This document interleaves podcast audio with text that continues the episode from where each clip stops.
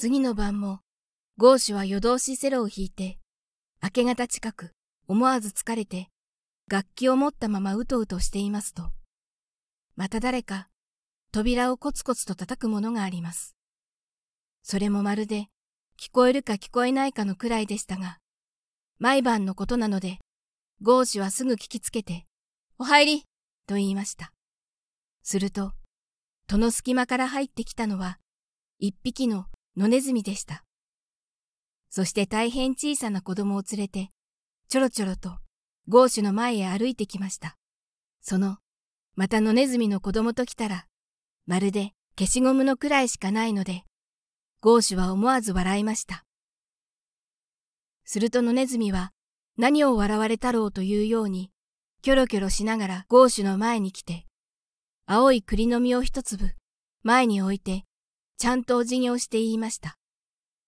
先生、この子が塩梅が悪くて死にそうでございますが、先生、お慈悲に直してやってくださいまし。俺が医者などやれるもんか。ゴーシュは少しムッとして言いました。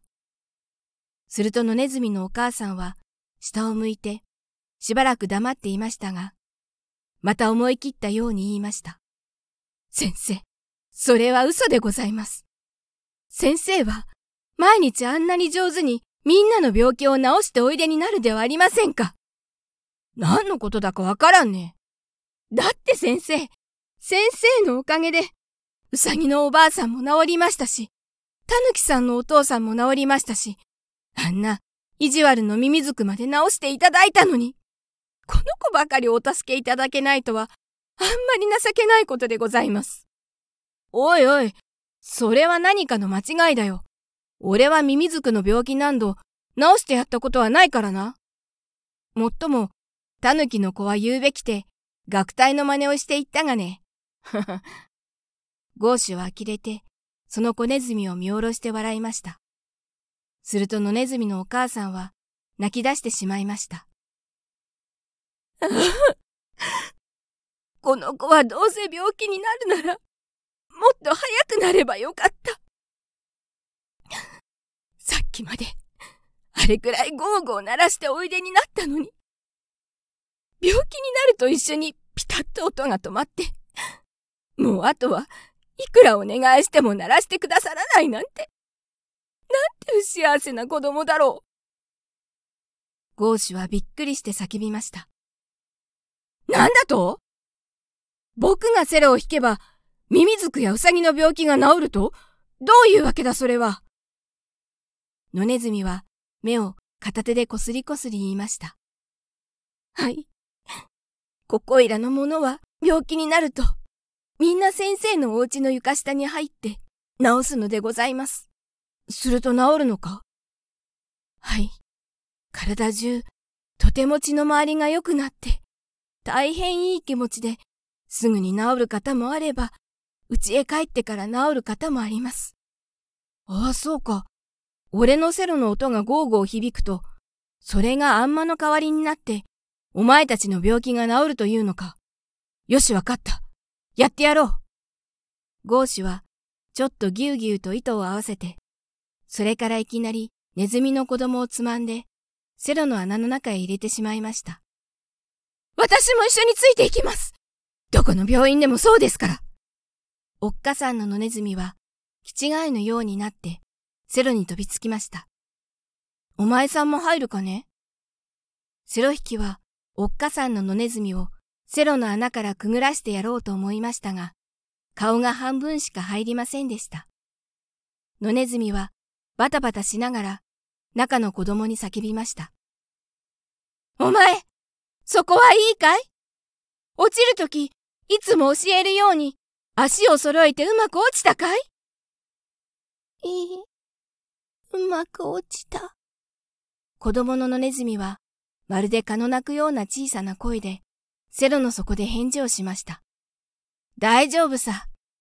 だから鳴き声出すなと言うんだ。ゴーシュは、おっかさんのネズミを下に下ろして、それから弓を取って、なんとかラプソディーとかいうものをゴーゴーガーガー弾きました。するとおっかさんのネズミは、いかにも心配そうにその音の具合を聞いていましたが、とうとうこらえきれなくなった風で、もうたくさんです。どうか出してやってください。と言いました。なんだ、これでいいのか？ゴーシュはセロを曲げて穴のところに手を当てて待っていましたら、間もなく子供のネズミが出てきました。ゴーシュは黙ってそれを下ろしてやりました。見ると、すっかり目をつぶって、ブルブルブルブル震えていました。どうだったの？気分はいいかい？子供のネズミは少しも返事をしないで、まだしばらく目をつぶったまま、ブルブルブルブル震えていましたが、にわかに起き上がって走り出しました。ああ、よくなったんだ。ありがとうございます。ありがとうございます。おっかさんのネズミも一緒に走っていましたが、間もなくゴーシュの前に来て、しきりにお辞儀をしながら、ありがとうございます。ありがとうございます。と、とばかり言いました。ゴーシュは何が仲合いそうになって、おい、お前たちはパンは食べるのかと聞きました。すると野ネズミは、びっくりしたように、キョロキョロあたりを見回してから、いいえ、もう、おパンというものは、小麦の粉をこねたり蒸したりしてこしらえたもので、ふくふく膨らんでいて美味しそうでございますが、そうでなくても私どもは、お家の戸棚などへ参ったこともございませんし、まして、これくらいお世話になりながら、どうしてそれを運びになんと参れましょう。と言いました。いや、そのことではないんだ。ただ食べるのかと聞いたんだ。では、食べるんだな。ちょっと待てよ。その腹の悪い子供はやるからな。ゴーシュはセロを床へ置いて、戸棚からパンを一つまみむしって、野ネズミの前へ置きました。野ネズミはもうまるで馬鹿のようになって、泣いたり笑ったり、お辞儀をしたりしてから、大事そうにそれを加えて、子供を先に立てて、外へ出て行きました。ああ、ネズミと話をするのもなかなか疲れるぞ。